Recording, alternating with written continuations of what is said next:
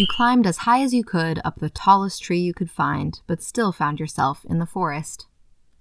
Welcome to the Nature of Phenology, where we share the cycles and seasons of the outdoors. I'm your host, Hazel Stark. That threshold between the peak of fall and the depth of winter is the one season in the year that elicits some grumpiness in me. While I'd bet that I love the season of snuggling back into knitwear more than your average person, the cold temperatures without adequate cold for ice skating, snowshoeing, or cross country skiing makes me edgy. Meanwhile, the background noise of thinking about whether we have enough wood to last the winter, whether there's anything I forgot to pick up off the ground before the first snowfall, and whether the driveway snow removal plan is going to work out has me distracted. What I really want to do is walk through the forest to collect small evergreen boughs to put on a pot of water on the wood stove to bring that moisture and scent of the forest indoors. And I am not alone in this urge to be surrounded by the color and smell of evergreens.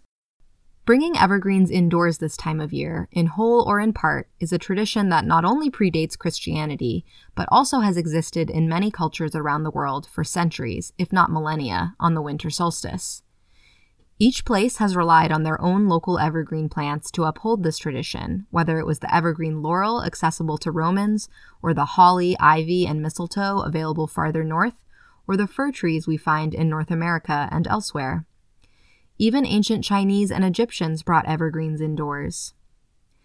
Depending on the tradition, these evergreen decorations were not simply for aesthetics, but often a symbol of rebirth, eternal life, or even dissuading evil spirits from coming indoors on the darkest days of the year. Here in Maine, our native balsam fir gets a lot of attention for being the holiday tree of choice and the source of hundreds of thousands of wreaths, if not more, that come from Maine. But in addition to evergreen trees like pines, spruces, eastern hemlock, and northern white cedar, there are other evergreen plants that can also offer the sense of green rejuvenation we tend to crave, often hiding under the snow, such as wintergreen, trailing arbutus, goldthread, partridgeberry, rock polypody fern, and Christmas fern. Why be an evergreen? Let's take Christmas fern as an example.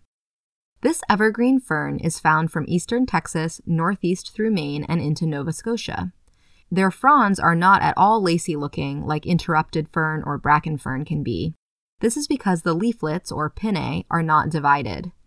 You are looking for these pinnae to be almost stocking shaped, as though they should be hung by the chimney with care, with the toe of the foot along the central stalk of the fern pointing towards the tapered end of the frond.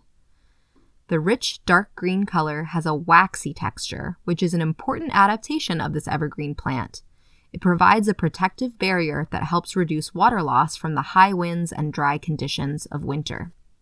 While I usually think of evergreens as a feature of the north, there are actually far more evergreens in tropical areas where even the broadleaf trees can be evergreen. Being deciduous, or losing your leaves every fall, is an adaptation to the cold, dry, dark winter season of the north. Why keep your big, broad leaves if there isn't enough sunshine to photosynthesize very well and you risk freezing or dehydrating?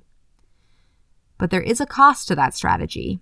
Dropping all your leaves robs you of nutrients, which will need to be replenished from nutrient rich soils in the spring, which takes a lot of energy. So we find deciduous trees in the north in areas with more nutrient rich soils and evergreens in areas of nutrient poor soils where that annual infusion of extra nutrients is unlikely.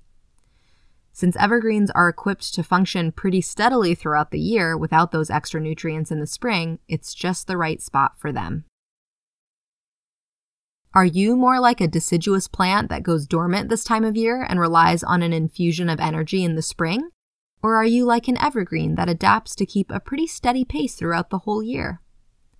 The next time you're outside, you could try to find a Christmas fern and an oak tree and see which one you can relate to more this time of year.